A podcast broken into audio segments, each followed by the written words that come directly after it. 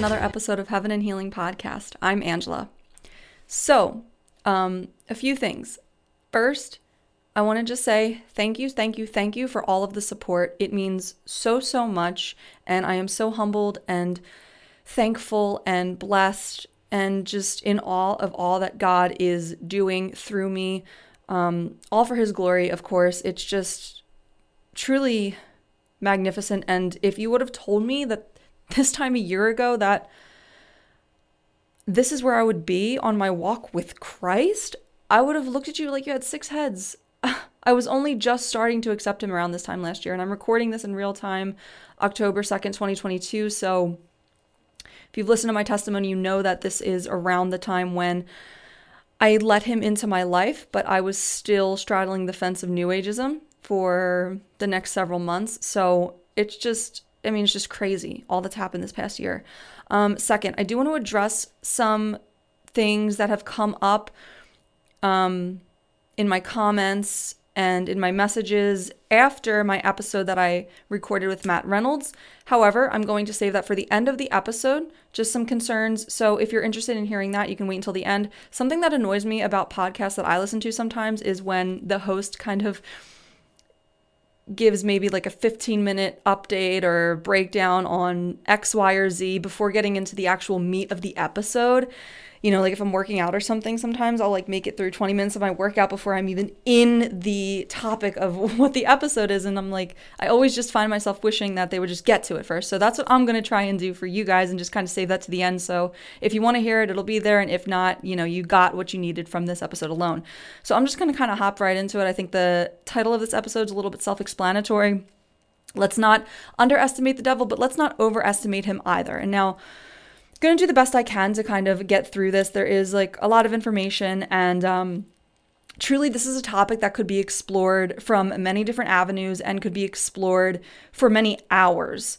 But I wanted to condense it the best I could because I feel like God has been kind of preparing this episode for me for the last month or so. I did a biblical fast a month and a half ago, and this was what sort of started to come through for me as a believer in Christ. And this is something that I want to differentiate in this episode. That when I talk to believers, I'm saying we should not overestimate the devil.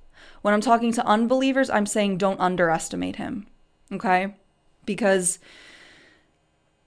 based on what scripture says, there are a few key elements that do um, bring that differentiation into light.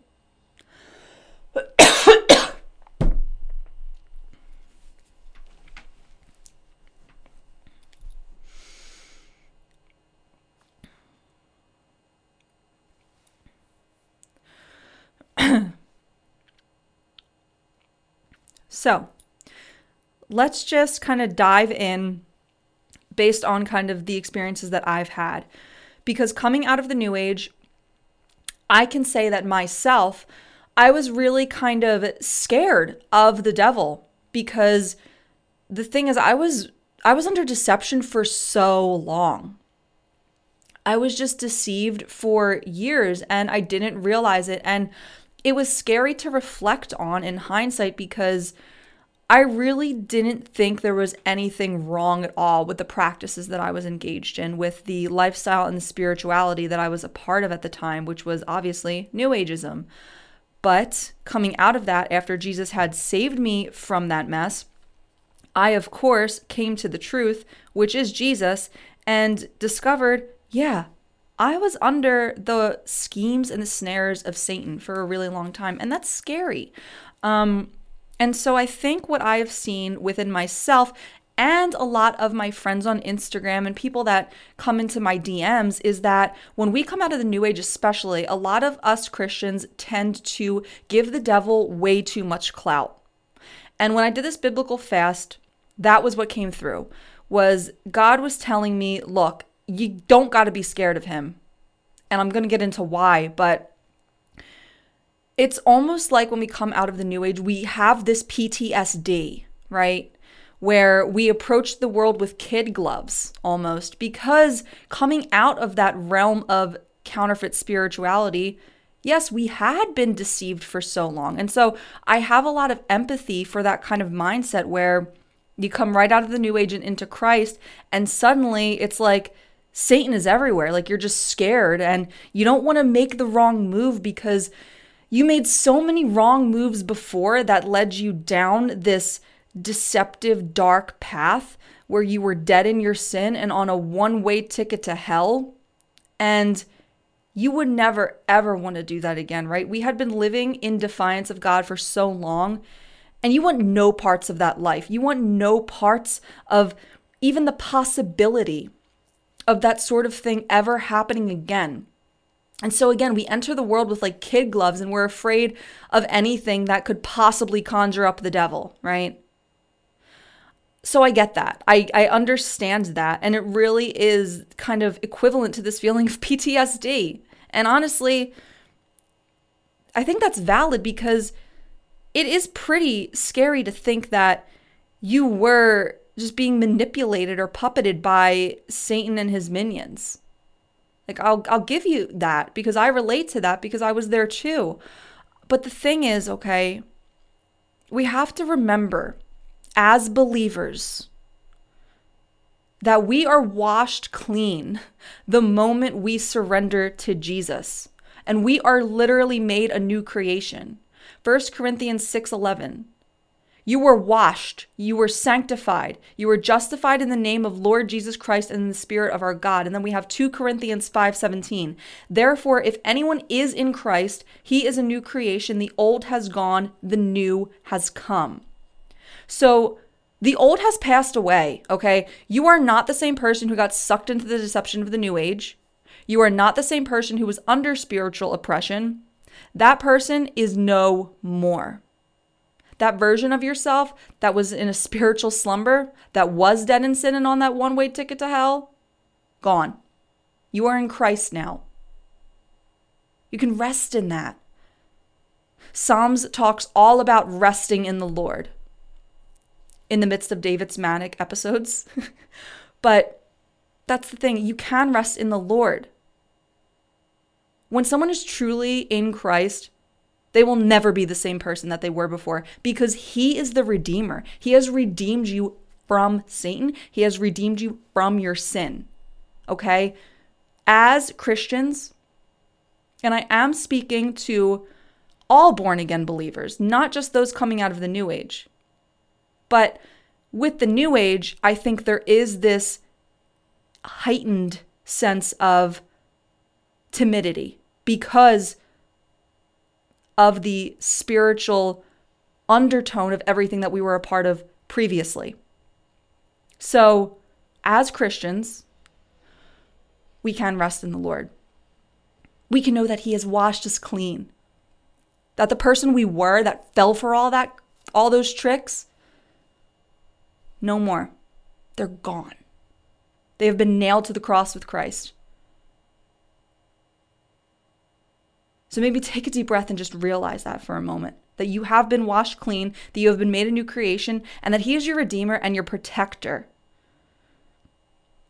You know, I think a lot of us coming out of the new age can get really caught up in feeling like we have to dodge a Satan bullet constantly because of our experience in the new age.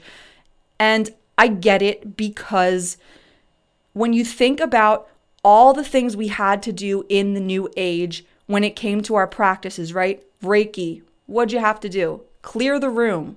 You had to set the room up. You had to put your four pillars of light around the room. You had to frame the room with the with the field of protection. You had to call in your angels, call in your guides, your spirit team, clear any negativity. Same thing with your tarot cards. You always had to clear the deck. Make sure there wasn't anyone else's energy attached to it. You had to really set your intentions with the cards. Same thing with crystals. When you first got new ones, what did you do? You had to clear them out. Or we always had to charge them under the moon or something to get rid of any negative energy that they may have absorbed over time. There were always these elements within our New Age practices where we had to somehow set up to prepare ourselves to protect against negativity or to prepare ourselves to protect against any sort of I don't even know if we used the word demonic at the time, but that's what it was demonic influence. Which the irony is that we were under demonic influence, but you know what I'm saying? That we were always so, quote, careful to set up the right way. There were all these steps that we had to take to ensure our, quote unquote, safety. You know, there was always a warning label on every practice that we did and always a right or wrong way of doing things. That's why we had to go through things like Reiki training, one, two, three, master, whatever. Because there was always that undertone of, well, you might let evil in too. And I did talk about this in my episode with Joshua Zakoff when we discussed psychedelics. How when you did mushrooms or acid, people would tell you, you know, bad trips happen sometimes. You might see some scary things, like preparing you for the worst. Why are New Age practices like that? It's almost like, wow, they are inherently evil or something. So that kind of PTSD, right? It, that kind of just carries on into our newfound walk with Christ because we don't know any better yet. You know, we're brand new, we're baby Christians. We just come into it, and all we kind of have at that point is the knowing that Jesus Christ is our Savior and our King and that He is the way, the truth, and the life.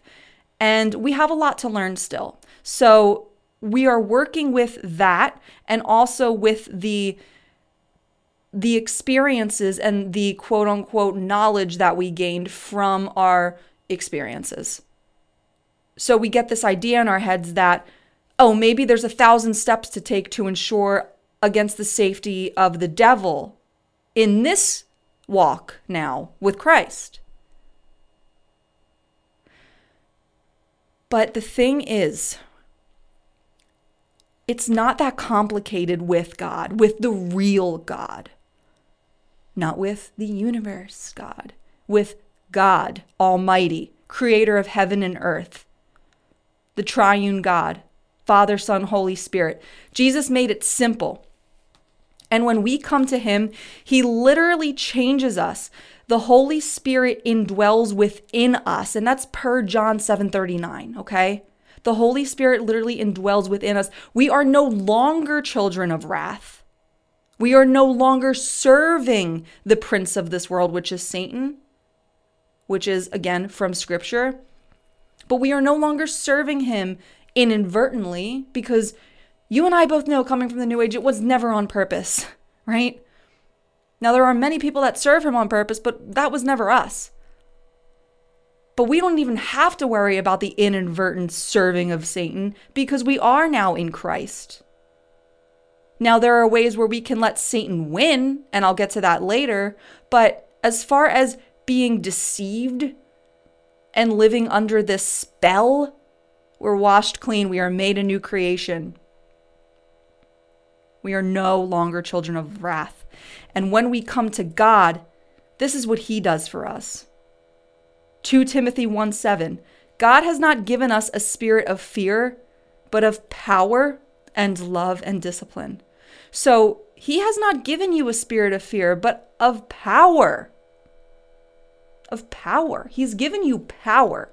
The power that you were always trying to manifest or alchemize within your new age practices. God has given you his power which is way more than you could ever do for yourself or anything that Satan could mimic for you. And when I say Satan, I want to be clear on something. I'm not only talking about Satan because Satan wasn't with you and me and him and her at the same time all the time. It was always his kind of, you know, his arsenal of minions. We may have never had Satan directly with us, it could have just always been his entities, right? Because Satan, unlike God, is not omnipotent. And I'll get to that in a moment as well. I want to stay here for a moment how it is true, because I want to be clear about this, that it is true that Satan is the prince of this world. Okay? It is true.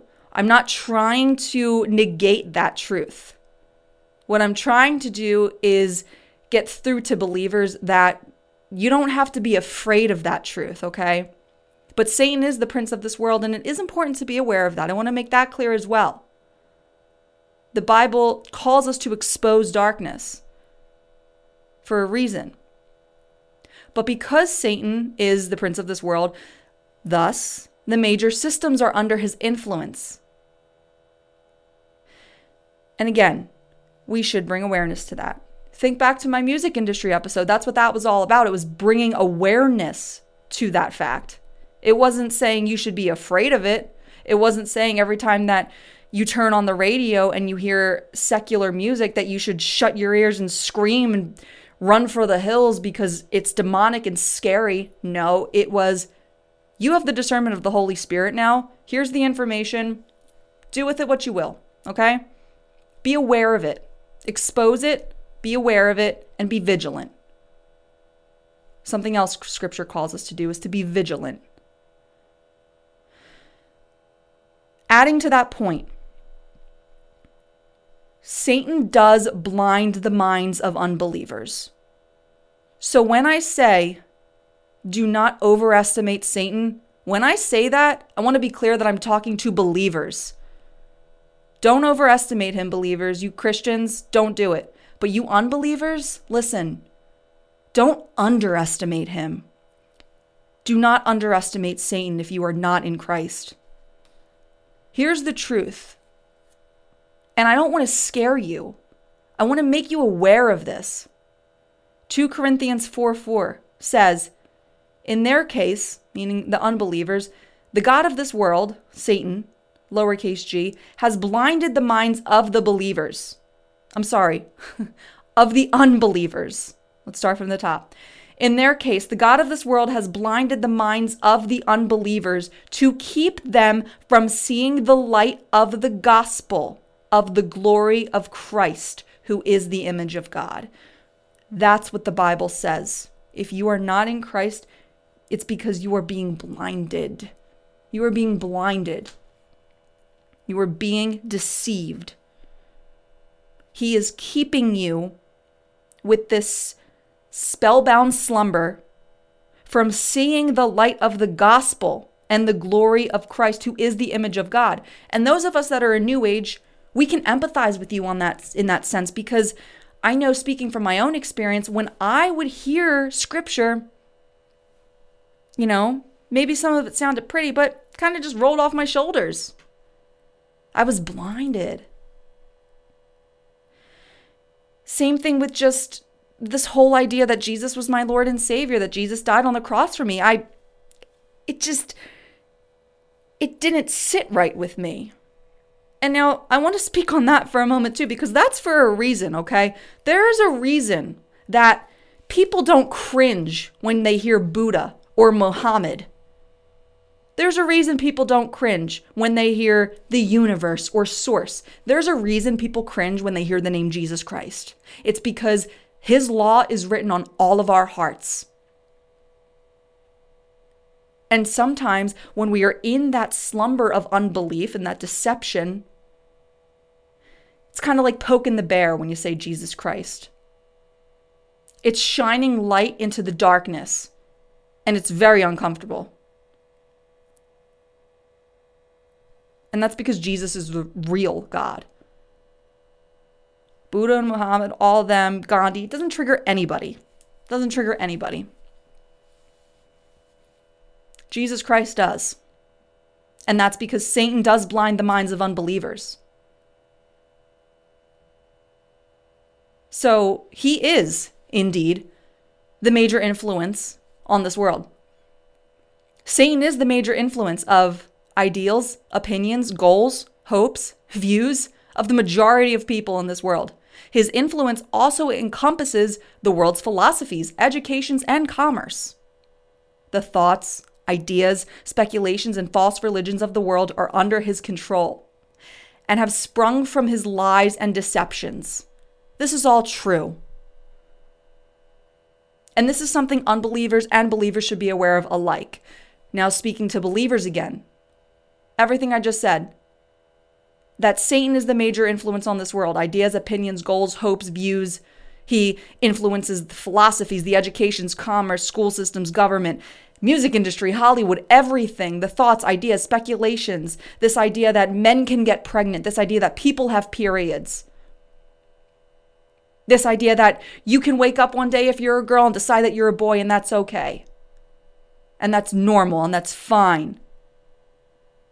Abortion, that you can kill your unborn child and that is freedom. This is all from Satan. Should we fear it though, as believers? No, we should not. Should we worry about it? I'm sure we will, but ultimately, it's unnecessary to worry about it. And it's because we know who wins the war. And if you read the Bible, we know how this ends. Now, if you're not in Christ, should all of that concern you? Absolutely. Because you're stuck in that depravity. Even if you don't believe in it, you're still stuck in the depravity because you're not in Christ. And you're either in Christ or in your flesh or in Satan. But the truth is, we know how this ends. We know how this ends. Satan may get wins along the way, but God wins the war. It is written, it is finished, said Jesus on the cross. It is finished. Okay? So, what a lot of people, believers, are quick to do, and even unbelievers, because I was there too. So, what a lot of people are quick to do is kind of just point out all the Satan in the world. You know, and then just kind of stop there. For instance, when I started to wake up to some truths in 2020, when all that went down in lockdown, and I had nothing but time on my hands, and I started going down all these rabbit holes and discovering the truths of the government and the corruption and the BLM movement, how it's an entirely corrupt organization and how the leaders are XYZ, have all these ties with all these different people that are ultimately all Luciferian. And the same thing with the music industry and with Hollywood and all the elites like Ellen DeGeneres, like all these people, uh, Tom Hanks, all these names, these big names, when you would find all these connections to Epstein's Island and trafficking children and doing really sick, twisted things to children, you kind of would just stop there. Like, understanding that there is this in, intense evil nature coursing throughout humanity, throughout the world, that there really is this truly, truly malignant entity that is responsible for the agendas, the New World Order plan, the conspiracy theories that aren't really conspiracies because they're truth, just maybe delayed truth. but we're kind of just quick to stop there, right? We get to the darkness and then we don't bother to talk about the light. But that's the point. That's the point. And so when I say to believers, don't overestimate the devil, this is what I'm getting at. Remember who the light is, remember who wins the war. Remember who is in charge here. It's not Satan. All that stuff that I just mentioned, Satan having a major influence on the ideas, opinions, goals, hopes, and views in this world, on the philosophies, and all of those things, right? The truth is, God has sovereignty over Satan's power. A quick break in the episode to ask that if you haven't already, please subscribe to the podcast on whatever platform you listen or watch. Give it a five star rating and written review to help get this into more people's eyes and ears and spread the good news of Jesus Christ. Thank you so much. God has authority over the fact that Satan's influence is running amuck throughout the world. So, when we talk about all this influence Satan has, we have to remember the one who gave him permission to have the influence in the first place. So, believers should not overestimate the devil, but unbelievers should not underestimate the devil. Because if you are an unbeliever in Jesus Christ as your Lord and Savior, then you are under this spiritual blindness, this deception of Satan. The Bible says so in Second Corinthians. Now, you may say to yourself, well, if God really loves me, why would he allow me to be spiritually asleep? But the thing is, you only know what it feels like to wake up in the morning really, really, really refreshed because you slept through the night, right? It's the same thing with God.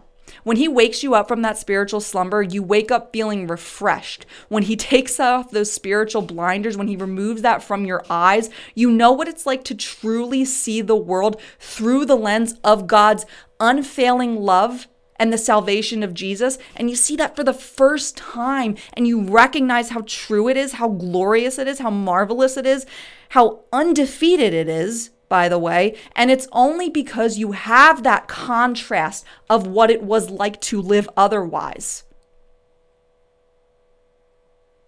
You know, perhaps God has created Satan ultimately to show us what it would be like without God or the consequence of what it's like without God.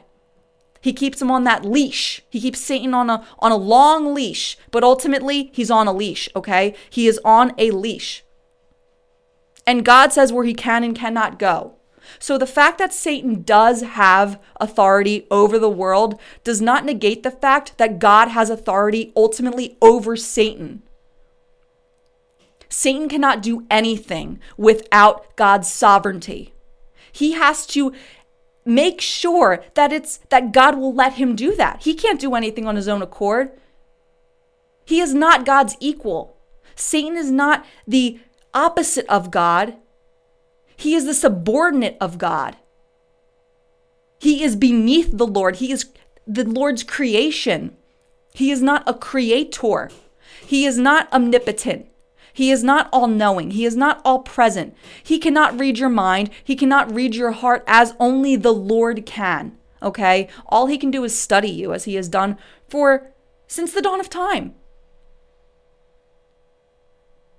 But when you do not have the salvation in Christ, when you are not in the Lord, you are still under Satan's influence, and God hands you over to that.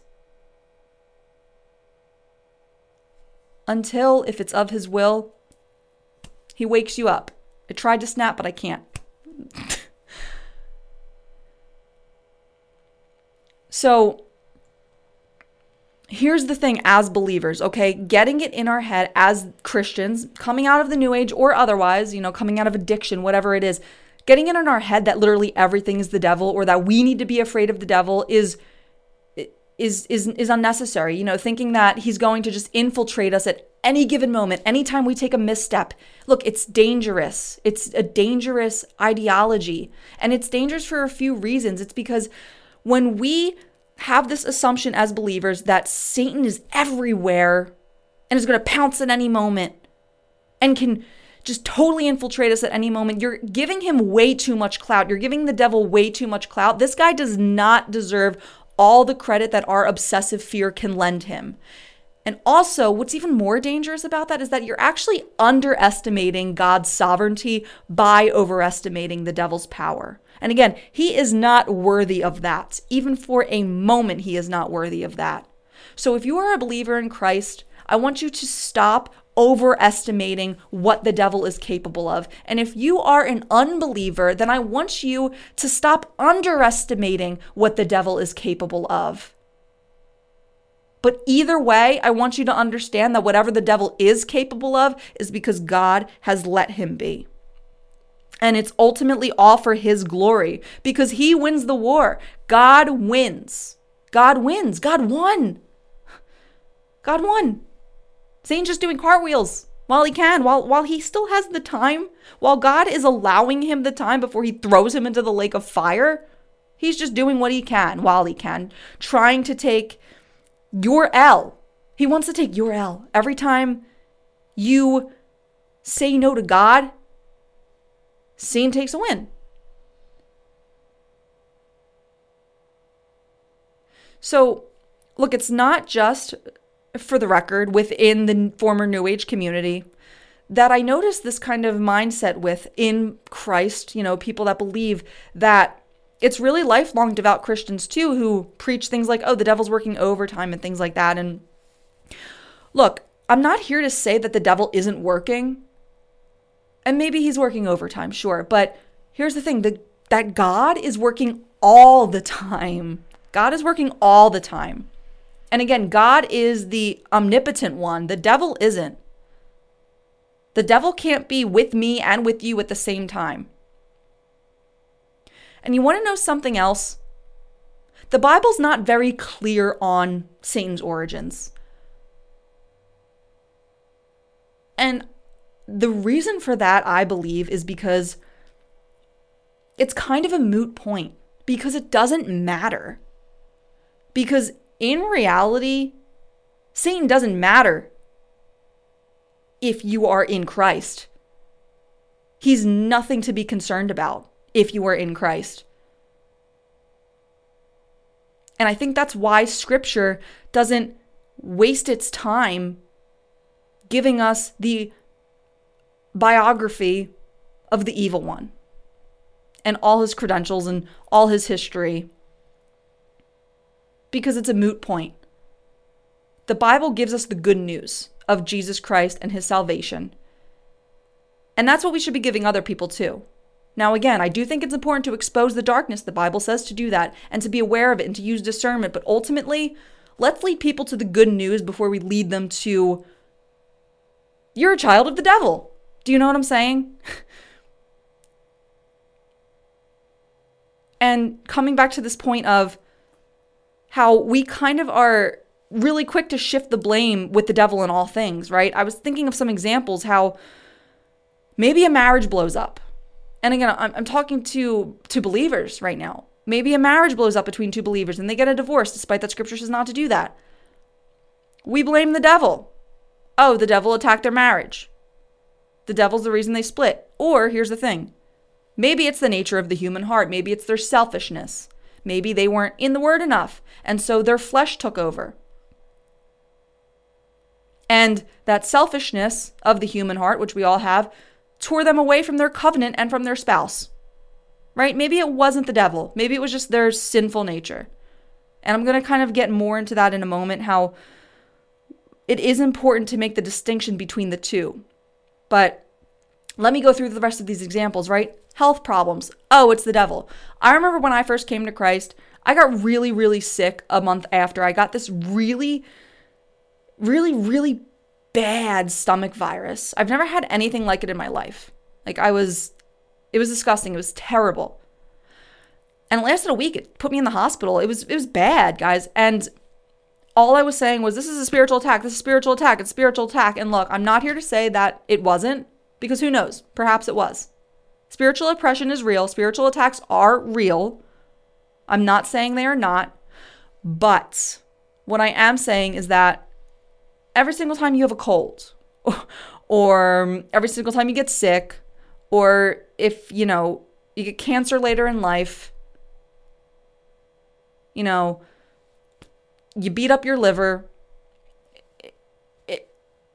it's always the devil. But but but but it's not always the devil because our physical bodies are broken and they are waiting for resurrection.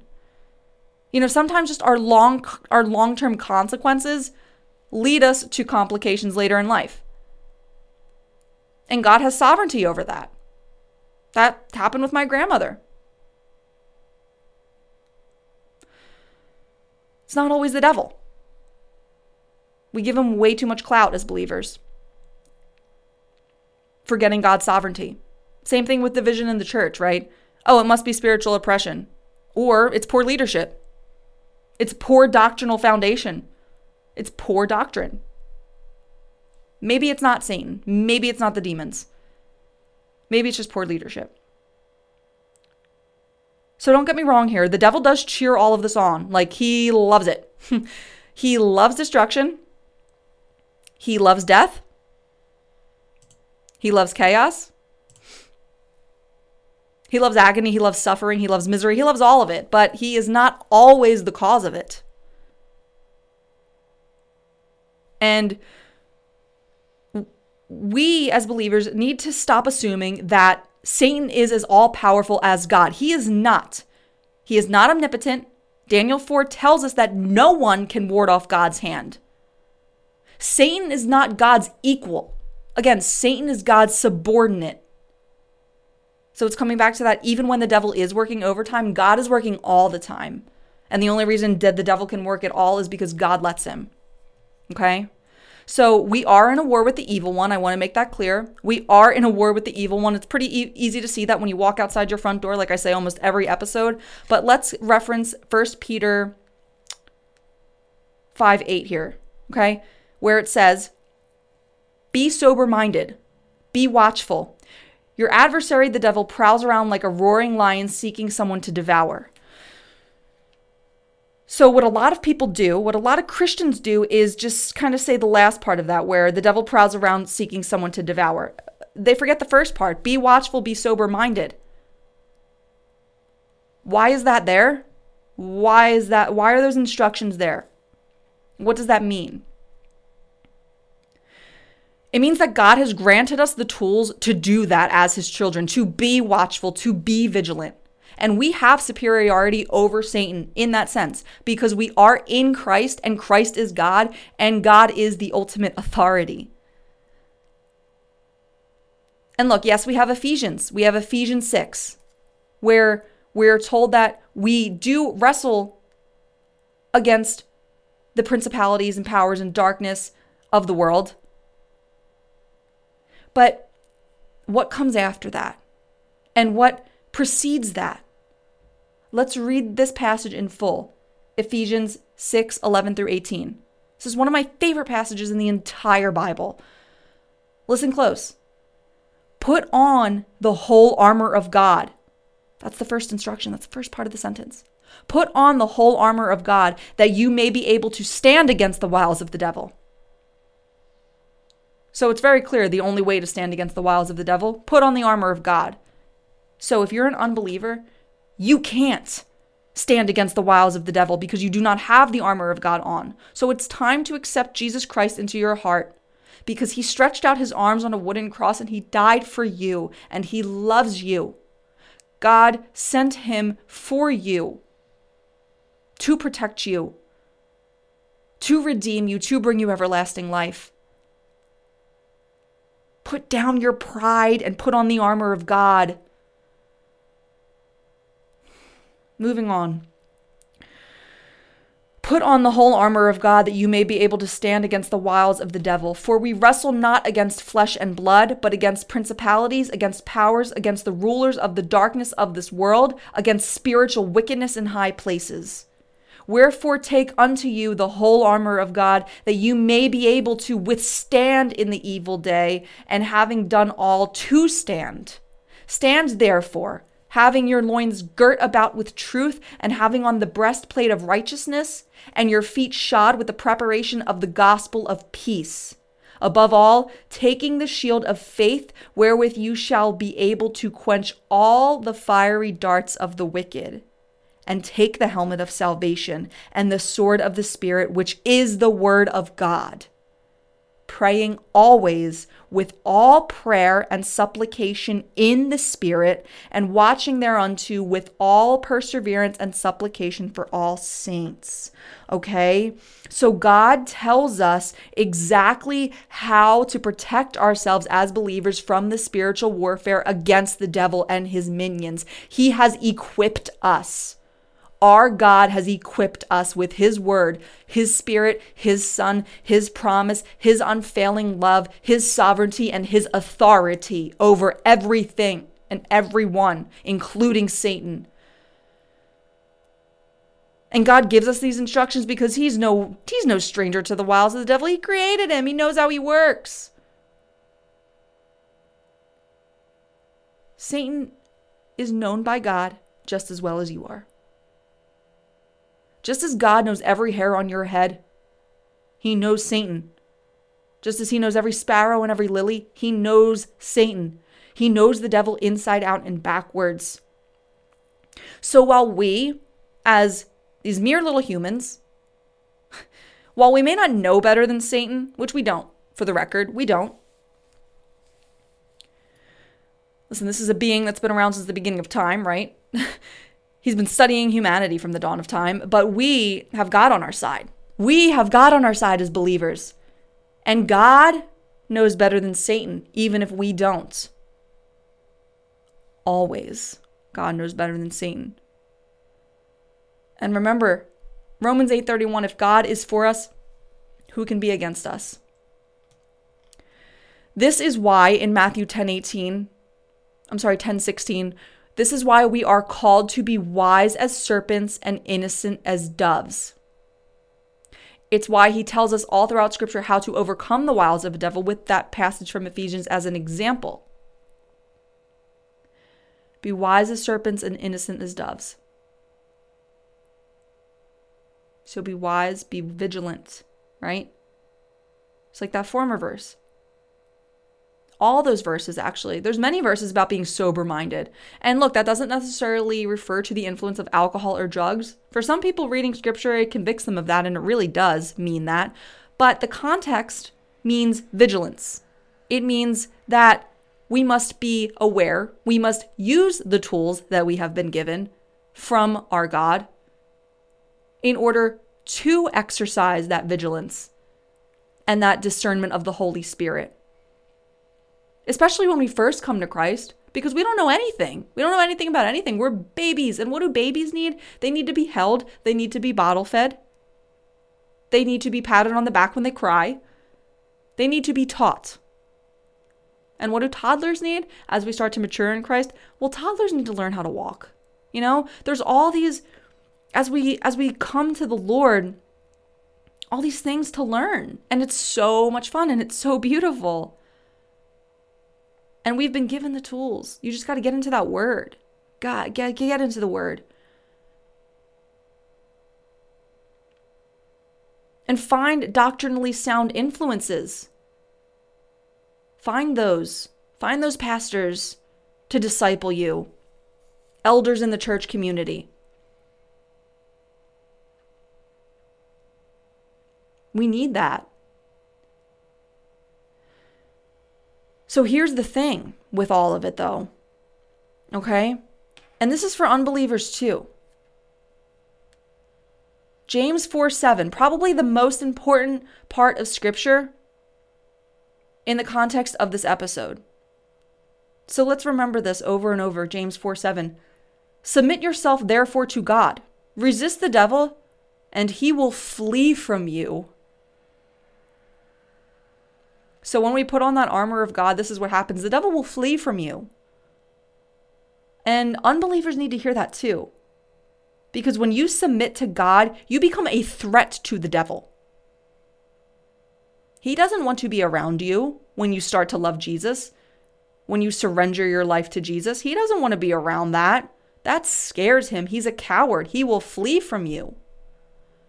He's afraid of God because he knows the end. Just like you do if you've read the Bible, he knows he gets thrown in the lake of fire. That's his fate. There's no escaping it. Like I said, he's just doing what he can while God allows him the time to do it. But he knows his fate.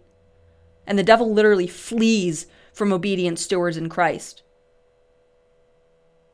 So, as a believer, do not overestimate the devil. Now, to be clear, by no means am I suggesting that we be cocky about the devil, okay? Again, this is a being that has been around way longer than you or I have. So, even us as believers, we shouldn't underestimate him any more than we should overestimate him. Don't be fearful of the devil, believer in Christ, but do not be cocky about him either. So what do I mean? What what can we be instead, right? What can we be? We can be confident in Christ and responsible in our walk with him. Confident in Christ and responsible in our walk with him. Confident in God's sovereignty, confident in the work that was done on the cross by Jesus Christ, and responsible in our walk by Ephesians 6 passage, putting on the armor of God, reading the Bible, praying, leaning on a doctrinally sound community for guidance, being sober minded and vigilant and watchful and asking the Holy Spirit to equip you with the discernment necessary.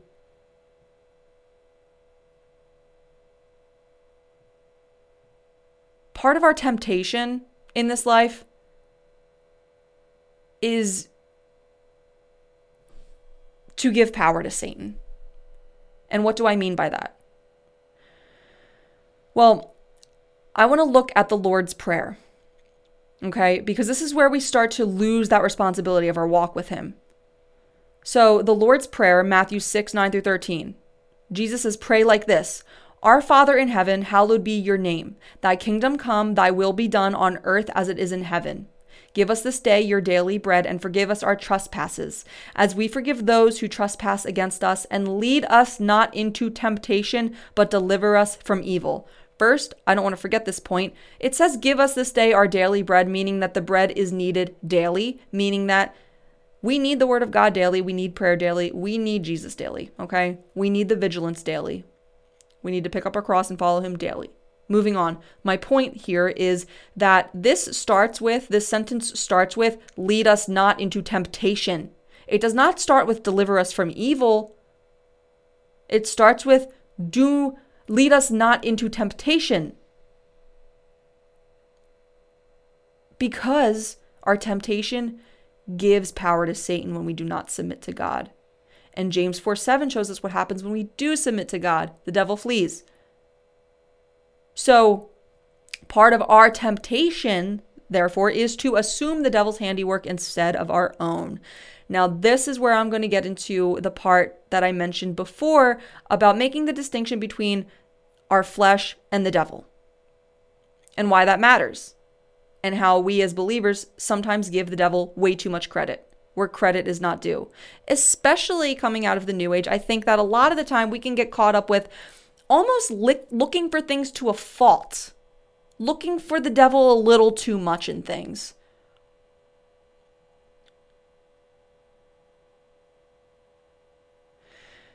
What that does is takes the sovereignty away from God, takes the power away from God, and gives it to Satan. It also takes the responsibility off yourself because, oh, I'm just a victim and Satan is this menacing beast who I cannot I cannot avoid, right? But we're so often quick to blame demonic activity for things that we forget how fallible the nature of man is. And the fallible nature of man does not go away when you surrender to Jesus because you're still a person, but your soul and your spirit has been redeemed. The, the bottom line is that man is fallible because we do live in a broken world. The Bible tells us repeatedly that is because of sin. Not that it's necessarily because of the devil. Okay? So, of course, the devil loves evil. Of course, he loves evil. Like I said before, he cheers on death, he cheers on destruction. But look, some things genuinely do just happen because we live in a fallen world. Because our world is under the curse of sin. That yes, Jesus can redeem us for, but that's still the nature of the world. Okay? Romans 6:23 again, the wages of sin is death. But the free gift of God is eternal life in Christ Jesus our Lord. So that's the way out. That's the way out. But the thing is, stuff still happens because of the fallible nature of humanity. Car accidents happen because people fall asleep at the wheel, roads get slippery, vehicles break down. Yes, this is all under the sovereignty of God. It's under his providence. He lets these things happen in our broken world. But that's his way of showing us the world is broken, right? These things aren't always occurring because the devil is behind every car accident. He's not with think about how many people are getting in a car wreck right now, unfortunately. He's not with all those people at the same time. Nowhere in the Bible does it even imply remotely that the devil could be everywhere at once. Only God Himself can. Only God Himself can. And yes, look, the devil has minions, he has demons, he has children of his own running amuck in the world. But the Bible is clear again that the wages of sin is death. The wages of sin is death. The wages of sin is death. Okay? As we all know, sin was born in the Garden of Eden. Now, yes, there was demonic input when the serpent tempted Eve in the garden, but ultimately it was still her choice. Because the devil can tempt you, he can play on your patterns because he has studied you, but he cannot make you sin as a believer in Christ. When you are not a believer and you are under the deception, he can just whisper any old thing in your ear, and one of his minions can, and yeah, he'll make you sin in that sense. But I mean, it's still your, your choice. You may not be aware of it, but you're still doing it. But as a believer, especially, the devil can't make you sin. So when I say be responsible, you know, we can be confident and responsible in our walk with Christ. I mean that we should not always be so quick to shift the blame to the devil for every single time something bad happens or you're struggling with something or things feel heavy or dark. And this is even on a global scale, okay? Because yes, a lot of the world leaders literally worship Satan. Literally. But a lot of them may not even believe in God or Satan. They just literally love their greed and their money and their power and themselves. And they genuinely think that this life is as good as it gets. So they're going to make the most of it by taking from everybody else, by controlling everybody else. Now, does, are they inadvertently worshiping Satan in this sense? Yes, they are. Are they aware of it? Not necessarily. Not necessarily. Sometimes the evil agendas are not about serving the evil one, even though they are serving the evil one. That's not always what they're about. They are about man serving himself and his sinful desires, see? And the same is true in our lives a lot of the time. It's likely not the devil, but rather your own sinful flesh working against you. 1 Peter 2:11 Beloved, I urge you as foreigners and strangers to abstain from fleshly lusts which wage war against the soul. It says that our fleshly lusts, our desires, our temptations, right, lead us not into temptation, wages war against our soul. It wages war against our soul, our own flesh because we have three foes, really. If you think about it, we have three foes the devil, the world, and our flesh. In Romans 6 and 7, Paul talks about the mind and the flesh struggling against each other, even as a believer. He is a believer, right? He's Paul. And this struggle is because our minds, yes, our minds have been renewed.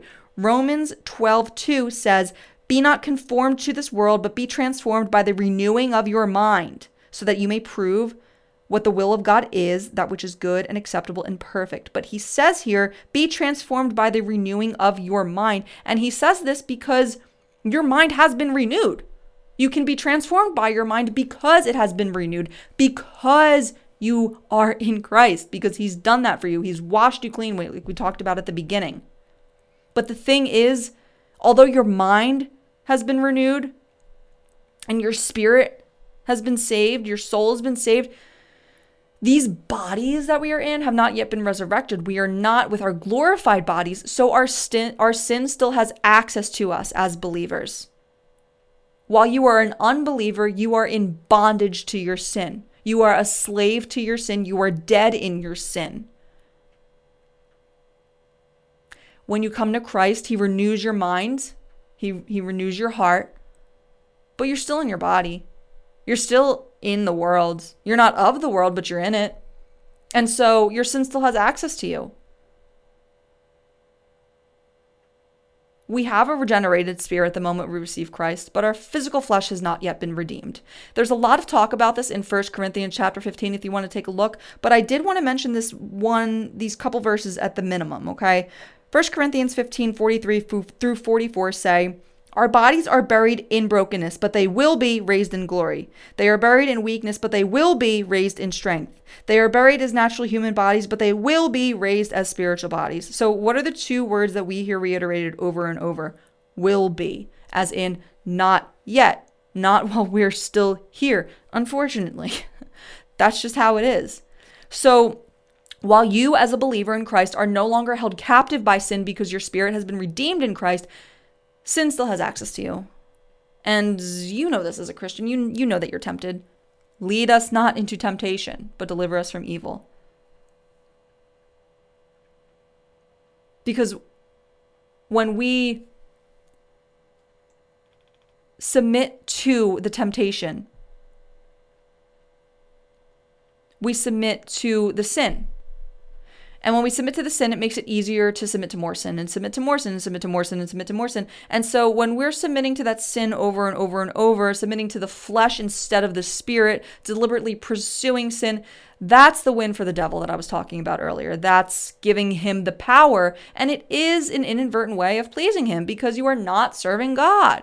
What did James 4 7 say? Submit to God, resist the devil, and he will flee from you. That means resist your flesh too. Because when you resist your flesh, you're resisting sin. And when you're resisting sin, Satan doesn't want to be near you anyway. Because you're abiding in Christ. And he could be out bothering an unbeliever who is spiritually asleep, who has the blinders on.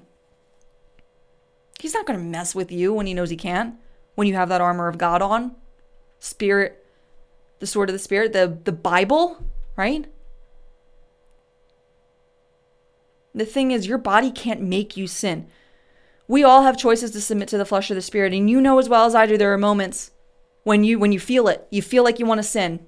And then you get that you get that nudge, put it down. Don't do that. Stop it.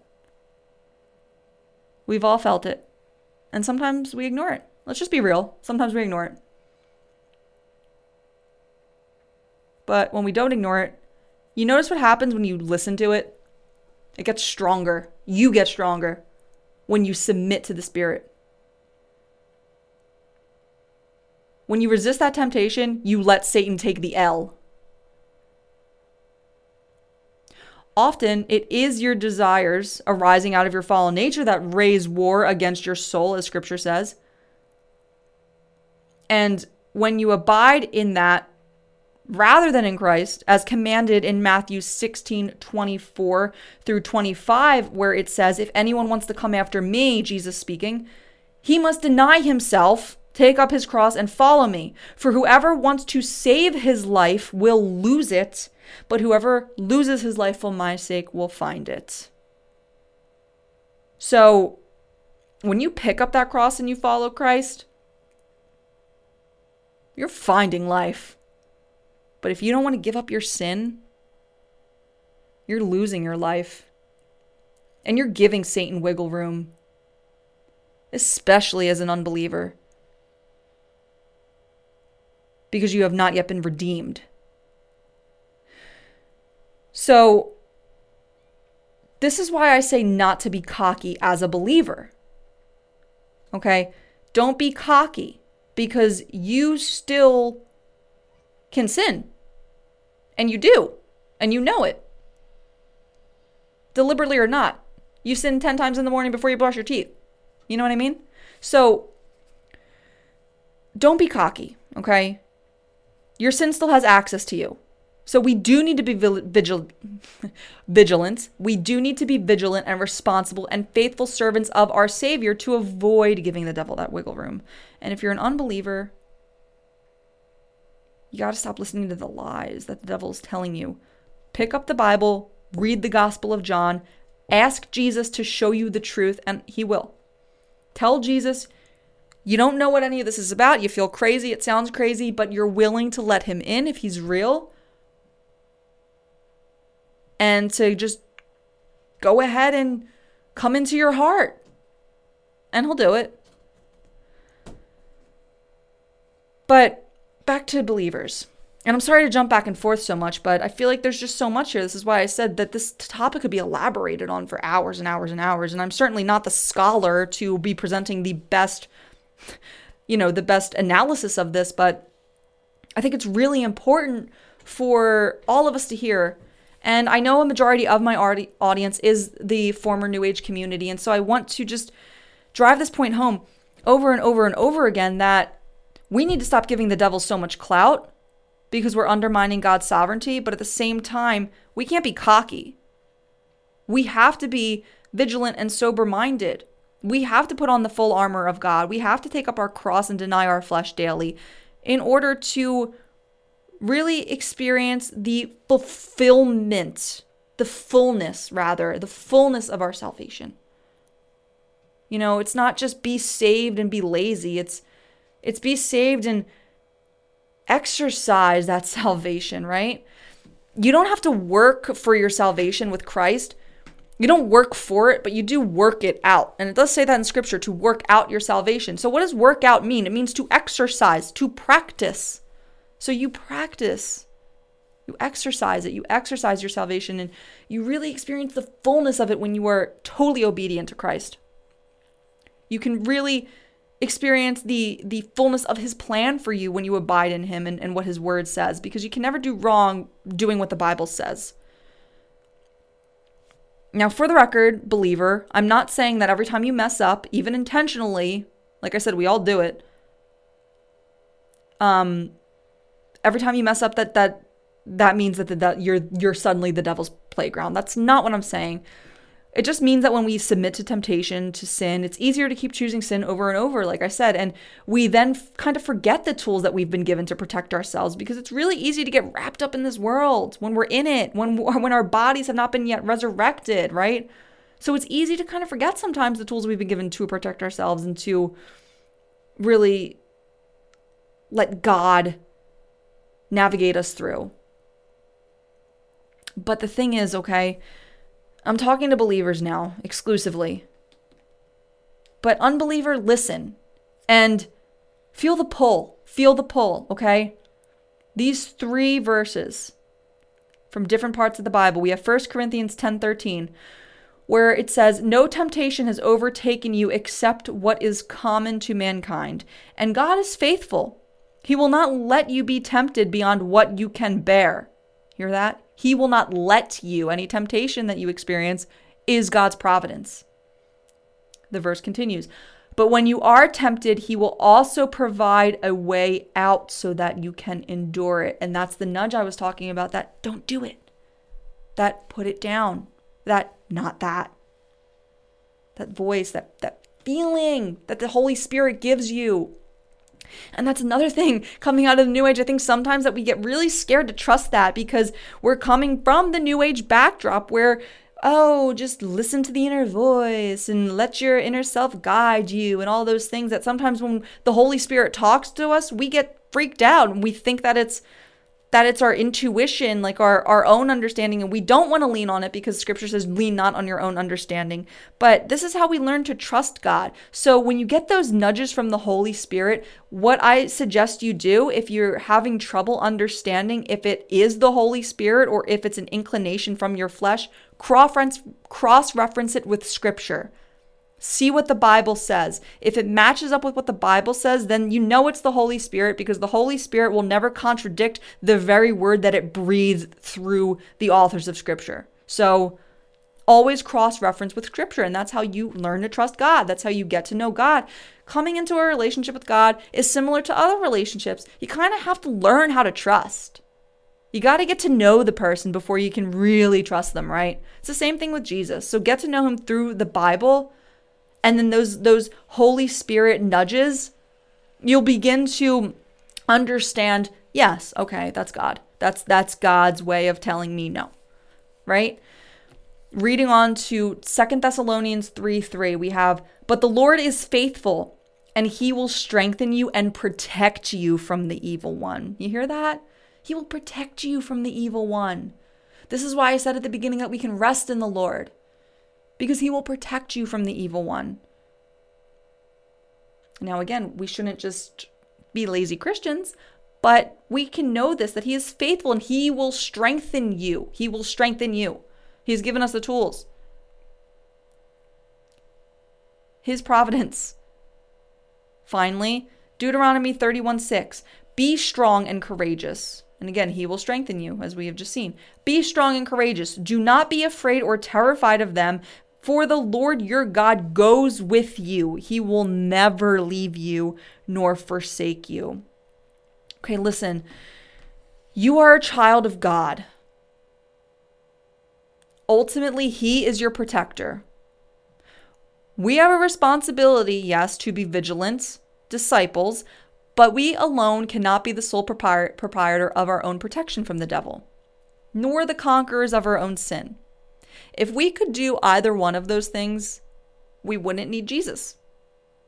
If we could have protected ourselves from the devil, we would have never fallen into the deception of the New Age in the first place.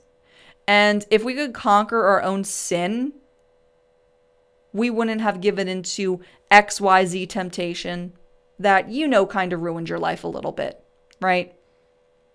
Something came to mind. If the world could conquer its own sin, we would have done it by now. We wouldn't be living the way that we are living. The state of the world would not look the way it does if we could conquer our own sin, if we didn't need a savior. But that's the thing. We need Jesus. Everyone needs Jesus. And Jesus did come to save you from your sin, okay? He did come to save you from your sin. And he also came to save you from the devil. 1 John 3 8. The reason the Son of God appeared was to destroy the works of the devil. It says that the devil has been sinning since the beginning. But the Son of Man came to destroy the works of the devil. Jesus came to conquer evil, to conquer sin for his glory, because he finds pleasure in your satisfaction of him. And that satisfaction in Him is met when He redeems you from all that, from the evil and from your sin. So, what this all is, in a nutshell, is a beautiful reminder of God's sovereignty in all things. And that's why you, believer, can take a deep breath and know. James 4 7, submit to God, the devil will flee from you. An unbeliever, listen close.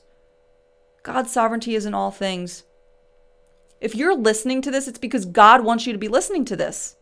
And that's not just me saying that to like toot my own horn. It's because God has providence in all things. If you weren't supposed to be listening to this right now, you wouldn't be. God wants you. He wants you. He loves you. He doesn't want you to be spiritually asleep. 3 John 3:16 God so loved the world he sent his only begotten son.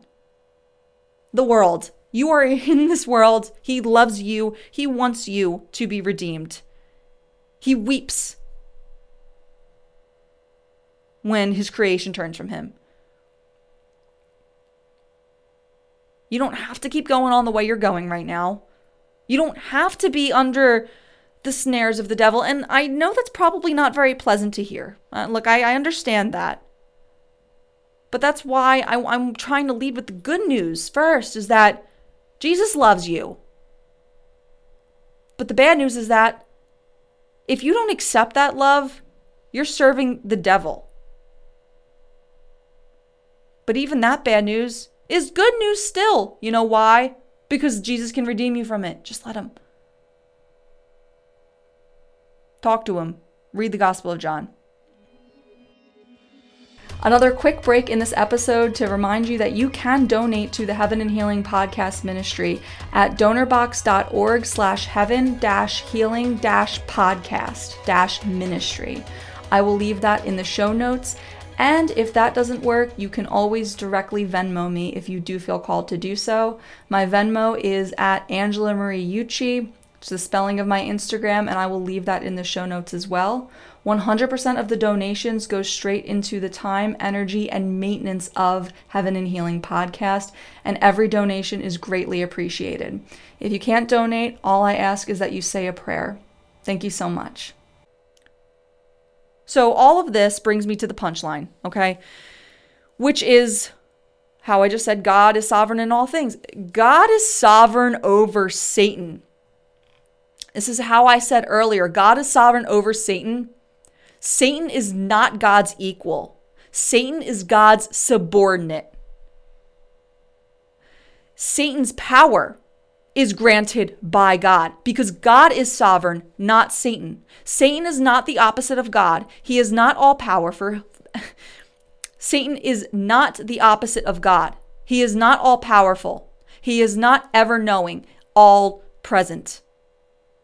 Satan is not God's equal. He is God's subordinate. His power is granted by God because God is sovereign, not him. Satan is not the opposite of God. He is not all powerful. He is not ever present. He is not all knowing. He is crafty. Yes, he is cunning and he can masquerade as an angel of light, as 2 Corinthians tells us. But at the end of the day, he's not very creative because he can't really do anything outside of God's providence. All he can do is mimic and mock God's word. Why? Because he doesn't have unlimited power like God does. He only has the power that God allows him to have. So, you as a believer need to stop giving him so much clout. Stop overestimating what the devil can do. And you, as an unbeliever, need to understand this that if you are not in Christ, you are in Satan. So you shouldn't underestimate his power, but you should know that his power comes from God's providence and that God's providence can will you to his love and redeem you from that spiritual slumber, from being dead in your sin, from the temptations of your flesh and your desires. Whosoever loses his life will find it, is what Jesus says himself. He's worth it. Your flesh ain't. This world ain't. We have three foes, remember Satan, the world, the flesh and we have one king, and his name is Jesus Christ, and he is God. But all throughout scripture, we see examples, especially in the book of Job, where God allows Satan to have power. So let's go through some of those examples, okay? It says, first and foremost, that in Job 1 6, that Satan came among them came among the sons of God before the Lord, presenting themselves, meaning that Satan is his creation. So let's just get that out of the way. Let's just clear that up right from the gate that he is not God's equal. Like, that's not just me saying that, that's actually what the Bible says, okay? Now, those examples, because he is God's creation, he cannot do things without God's permission. Satan cannot tempt without God's permission. Matthew 4 1, Jesus was led up by the Spirit into the wilderness to be tempted by the devil. Led up by the Spirit to be tempted by the devil. God did that. Satan cannot influence without God's permission. Job 112. The Lord said to Satan, Behold, all that he has in your power, only do not reach out and put your hand on him. So Satan departed from the presence of the Lord. What is what is God saying here? Do not put your hand on him. You can do all these things with Job, but you can't touch him. You can't do that. But I'll let you I'll let you do other things, okay? So, shoo shoo. Satan cannot influence without God's permission.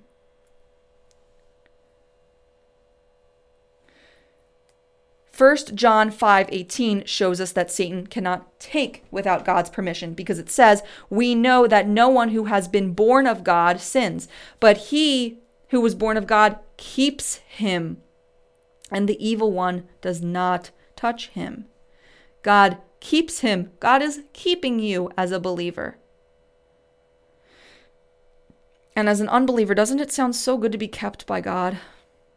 I can tell you that it is. Satan cannot force believers to do anything. I spoke on that a little earlier, but we see it in Acts 26 18 where it says, to open their eyes so that they may turn from darkness to light and from the power of Satan to God, that they may receive forgiveness of sins and inheritance among those who have been sanctified by faith in me. So, Satan cannot force believers to do anything because God has opened their eyes so that they can turn from darkness to light, and that whatever power Satan had when we talked about those spiritual blinders, are no more. It's God's it's God's in charge now. God's always in charge, but you know what I mean in this context. And when that happens, when you become a believer, you receive the inheritance and the forgiveness, and you've been sanctified. This is all good news. And Satan can't force you to do anything because of that good news. Next, Satan cannot read our thoughts because Satan is not all knowing like the Lord.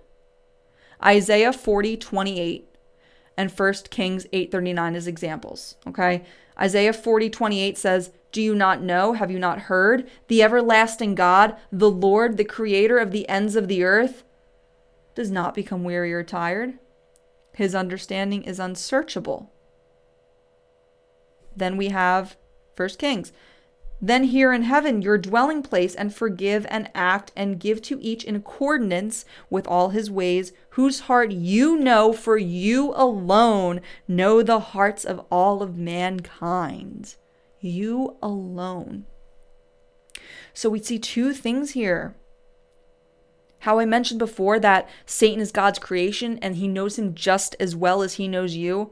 However, what does Isaiah say? God's understanding is unsearchable, meaning Satan does not know God's mind. He does not. Satan is not God's equal. He's not one step ahead. And back to the working overtime thing, the only reason he has to work overtime is because it's the only chance he has of making any sort of progress before he gets thrown into the lake of fire ultimately and is defeated. And then the second thing we see is that God alone knows the hearts of mankind.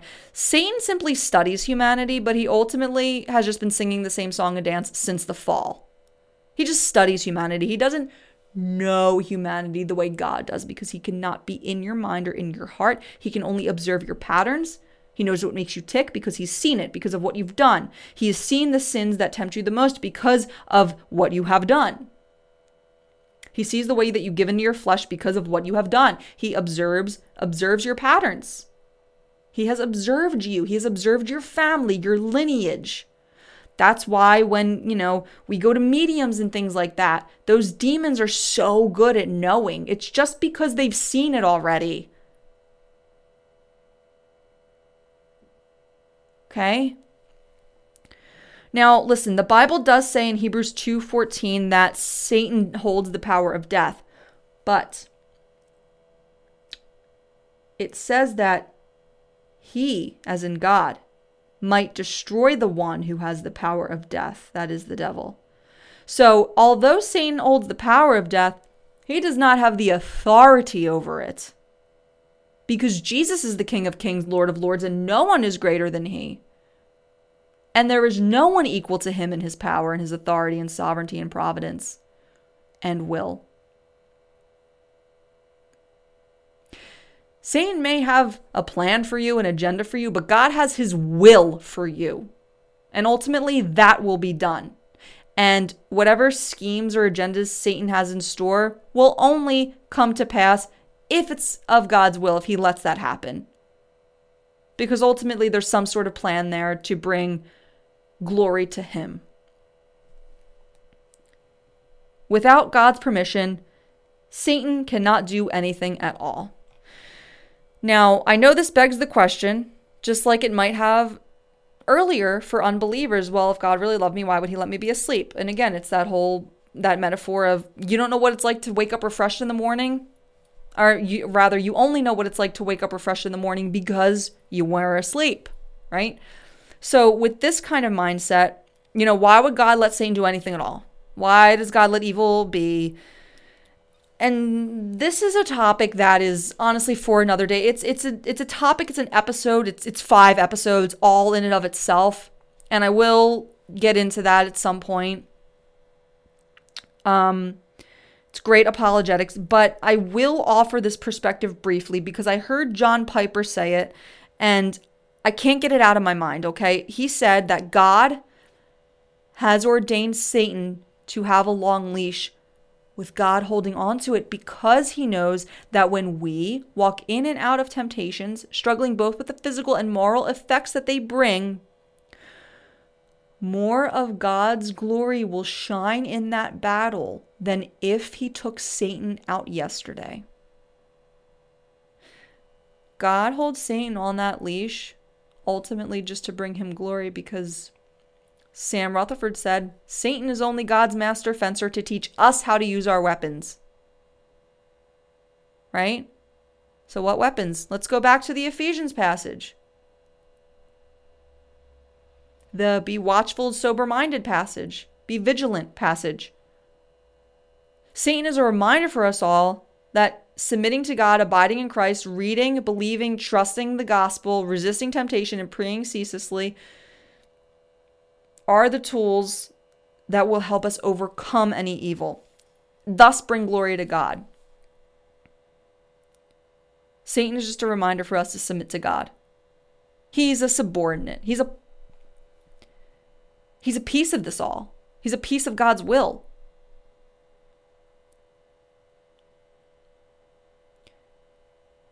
All things are glory to God ultimately.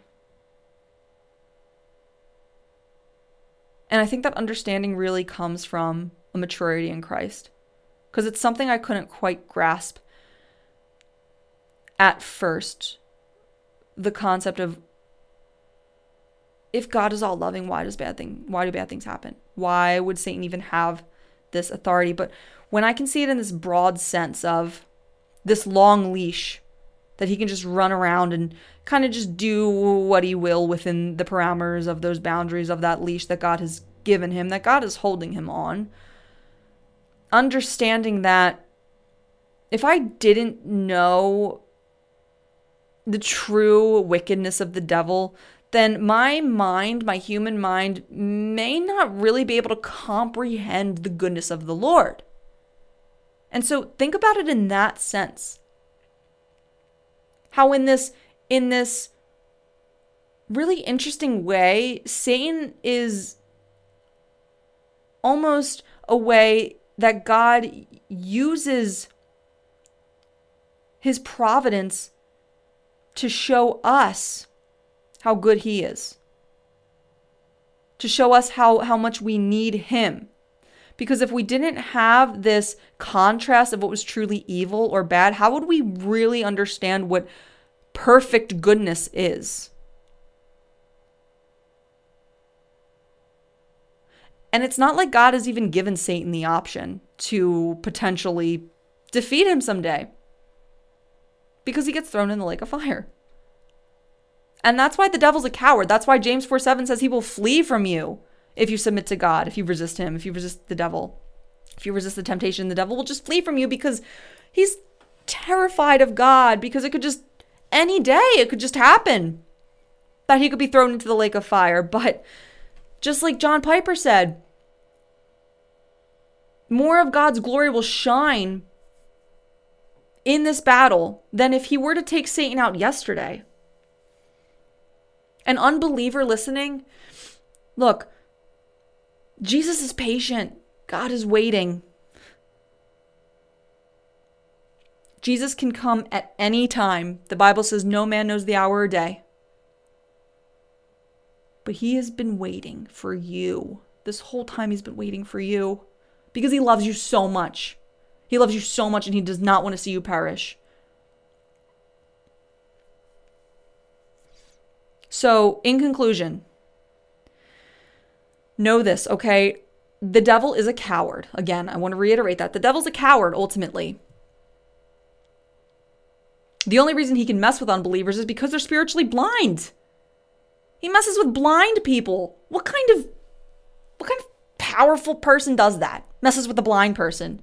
Can you imagine? Just just picture somebody taking an actual physically blind man, spinning him around 6 times and pushing him into a room without his walking stick. That's what Satan does. That is not the essence of a truly extraordinary being. That is pathetic, actually. He messes with the spiritually blind. He messes with them, and it, it's messed up that he does that. But you, with eyes to see, he can't do that to, and he knows it. The only wiggle room we ever give him to kind of like be an influence in our lives in any sort of sense is when we just give into our sin, in our flesh, in our flesh. So again, believer, listen. Stop giving the devil so much clout, giving him way too much credit. He doesn't deserve all the credit. We should expose the darkness. We should be aware of the guiles and the wiles and the schemes and the tricks and the treachery of Satan in the world, in the industries, in the governments, in the leadership, in the agendas, in the movements, in the organizations, in all of those things.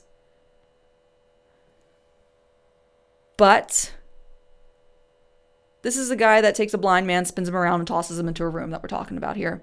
You, as a believer, need to know that the devil will flee from you when you resist temptation. We have three foes, remember. I'm going to come back to that point. The devil, the world, the flesh. The flesh, the flesh, the flesh. The flesh is a big part of that. You got to be watchful. You got to be vigilant. Use the tools God has given you. God has equipped you with the Bible, with His Spirit, with His peace, with His salvation, with His Son. He's given all that to you because he loves you. So we have to remember something that although the devil wants to destroy your life, like let's let's not make any mistake about that. He's a thief that comes in the night. He wants to destroy your life.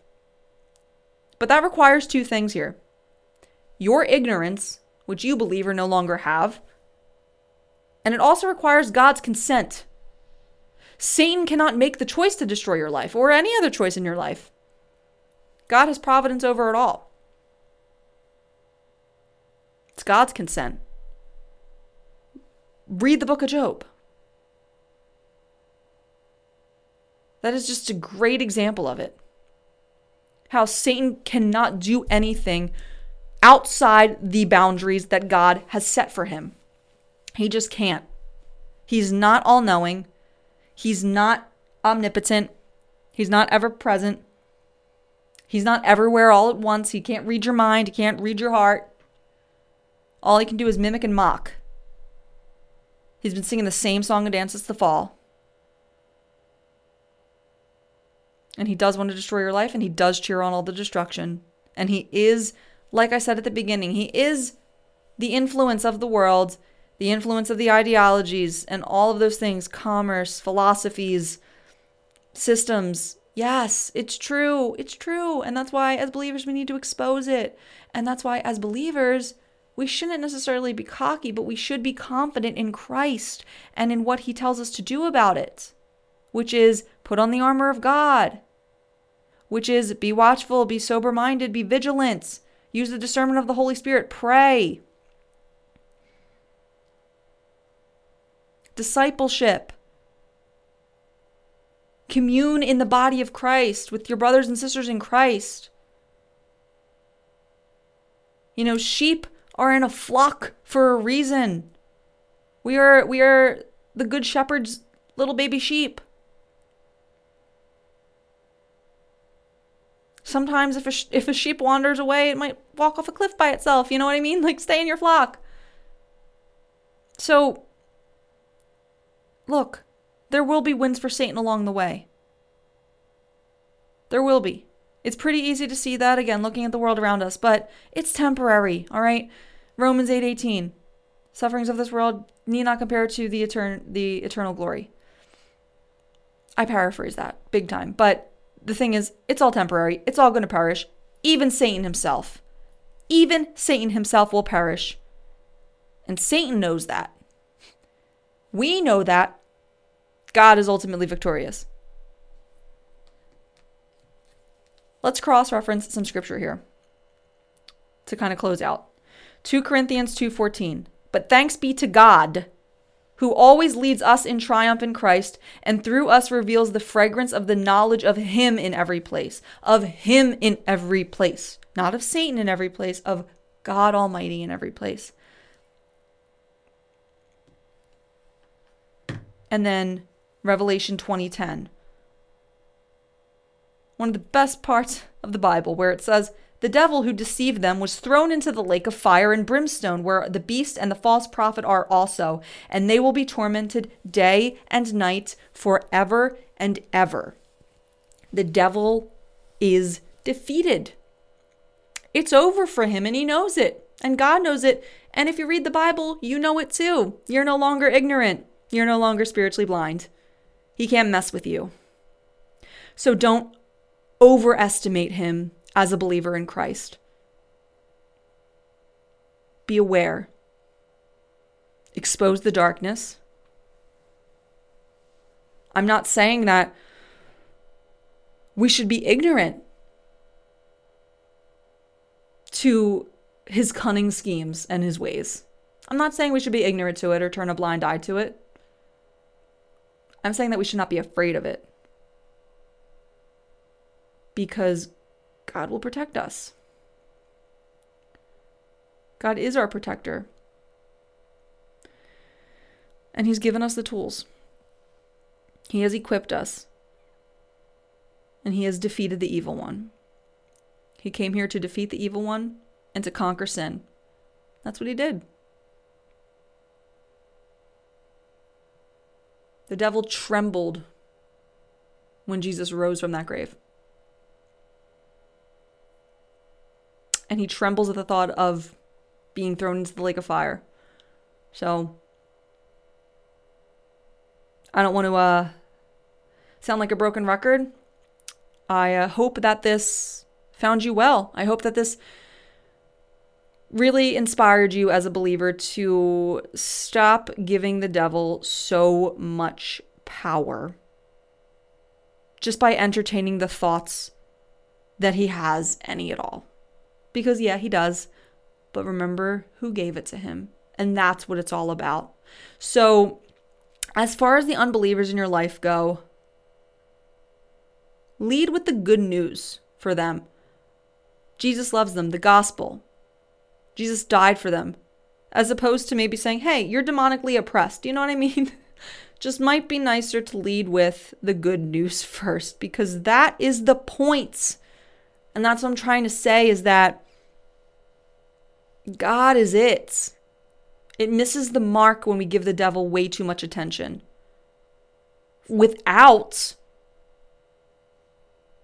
making God's glory and salvation and love and eternal promise the punchline of it all. Because it is. That's it.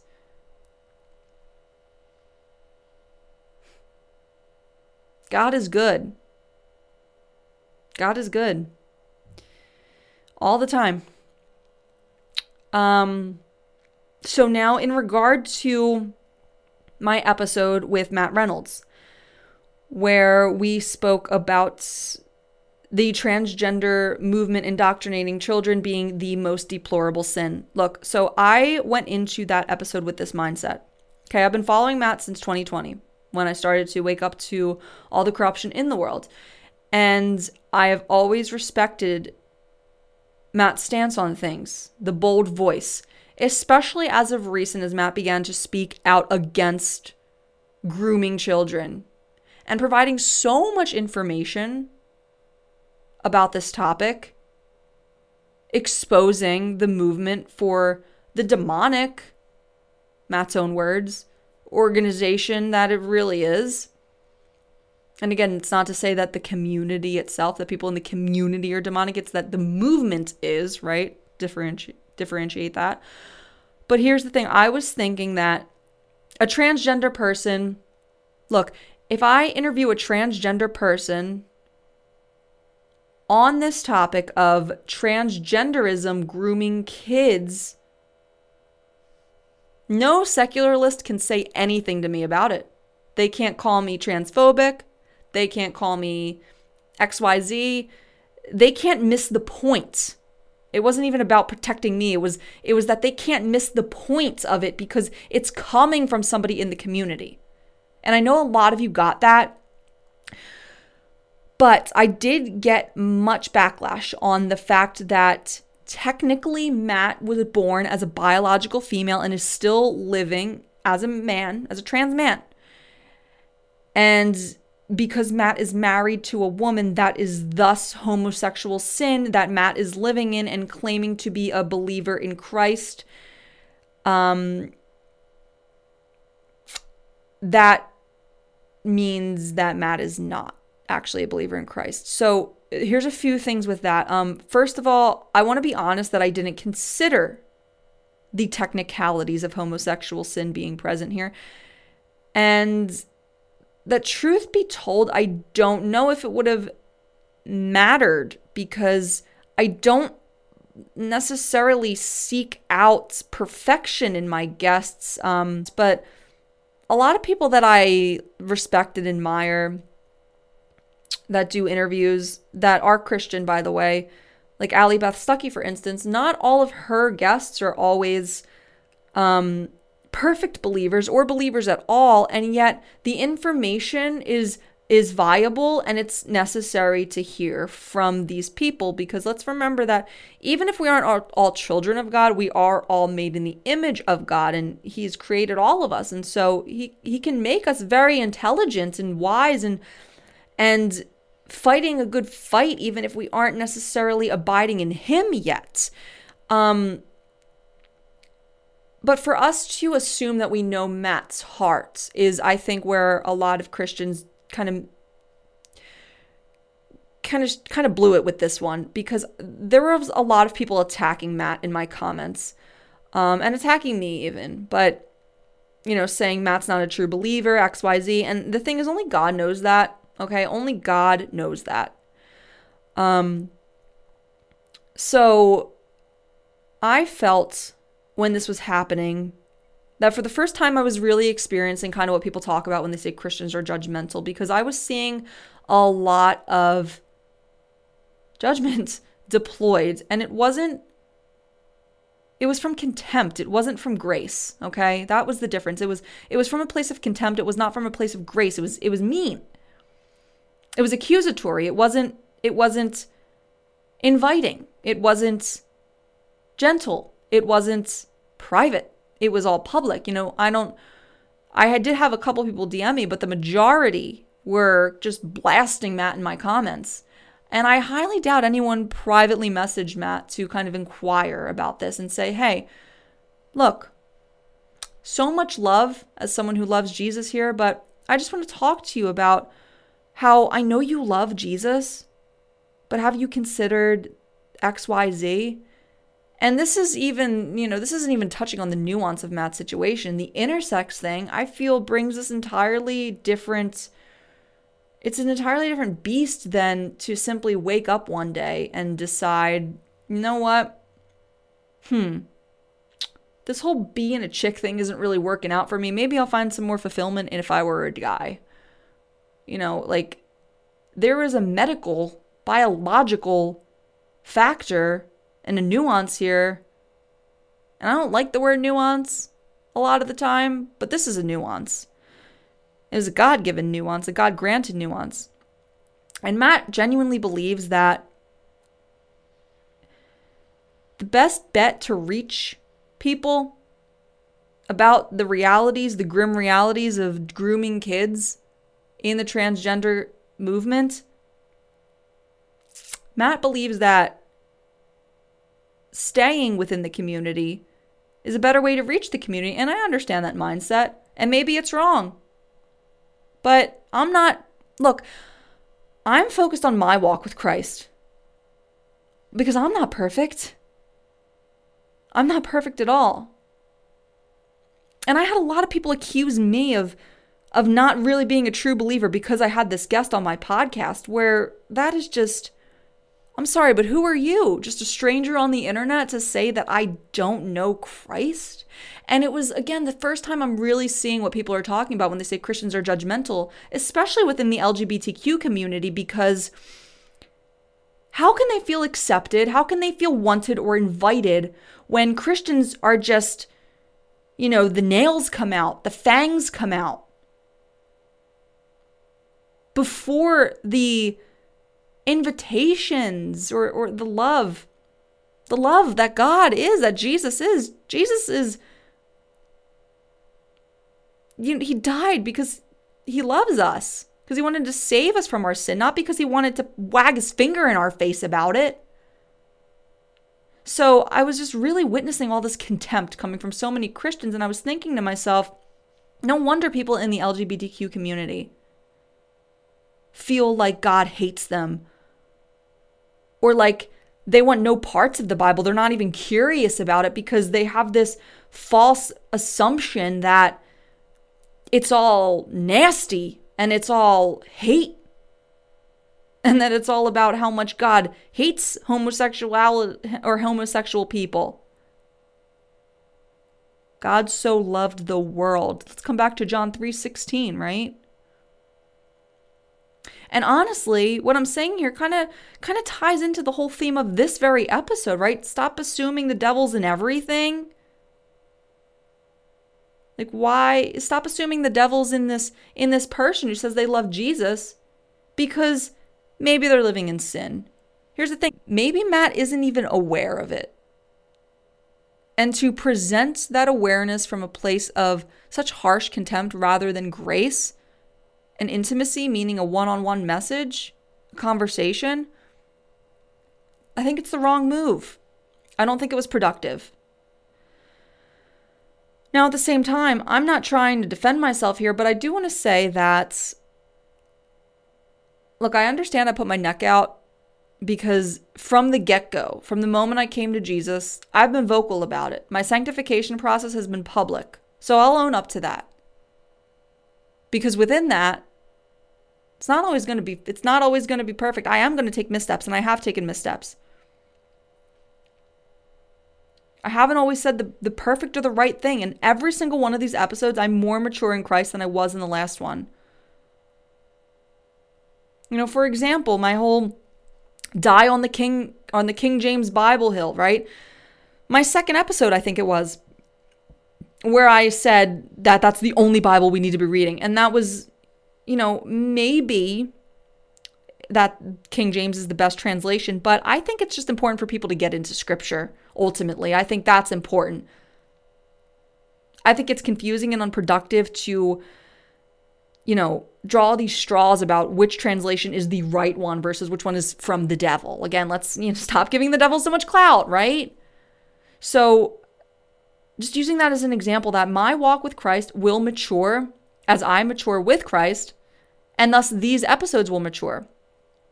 That being said, I'm not always going to say the right thing. not always going to be perfect, but I will try and own up to it when I when I recognize something may have been a flaw.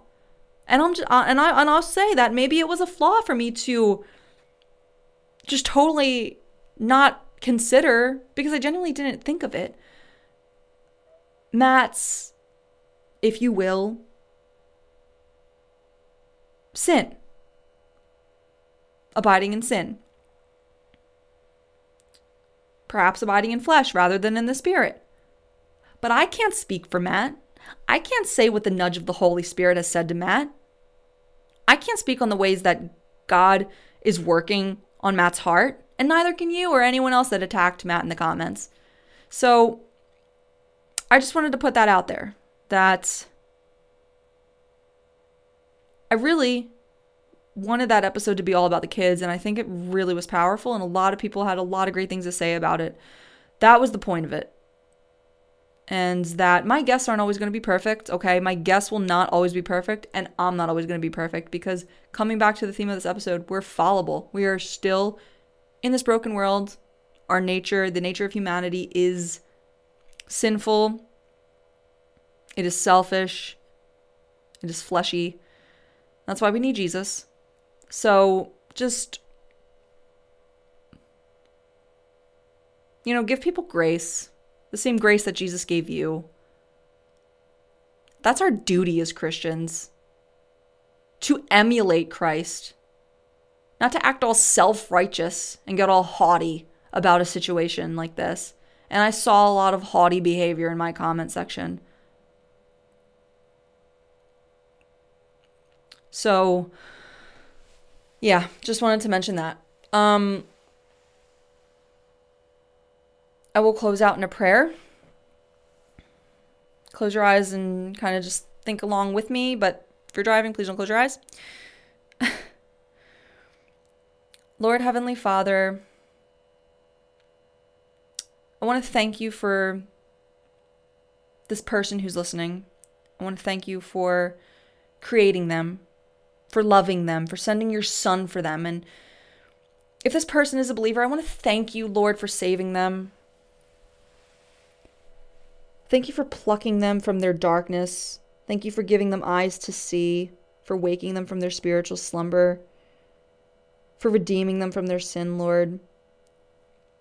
And I would pray that any residual trauma or fear or timidity that has followed them from their former life before you, if it were the new age or addiction, etc. I, I pray that you would remove that, that you would bind that up, and that you would cast it away, that you would cast it to the lake of fire, Lord, in the name of Jesus, and that you would fill them with the discernment of the Holy Spirit, that you would give them the tools of Ephesians 6, Lord, to know that you are all sovereign, you are the protector, the redeemer, the defeater, and that the devil is not worthy of all the power that we may have been inclined to give him in the past. And Lord, I would pray that these believers would better learn to resist their temptations, to resist their flesh, so that as they continue to submit to you, the devil continues to flee from them, Lord. Any unbelievers listening, I pray with all my might, Father, from the bottom of my heart, that you snatch them to that you leave the 99 of the flock to find that lost sheep, Jesus. That one who may be listening or watching, who has felt maybe an inkling here or there, a nudge here or there while they listened.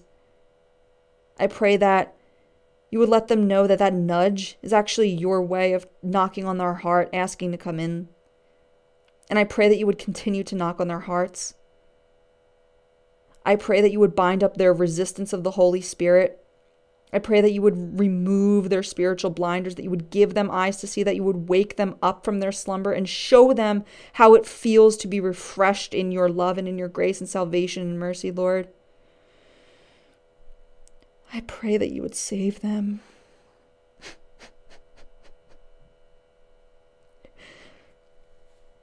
I pray that you would save them, Lord. Please.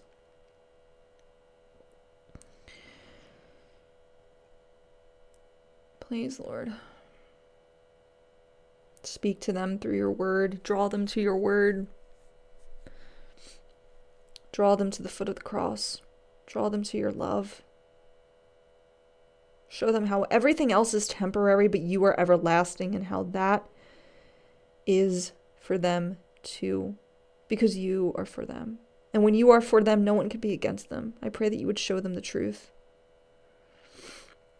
And I pray all of this in Jesus' almighty, powerful name. Amen.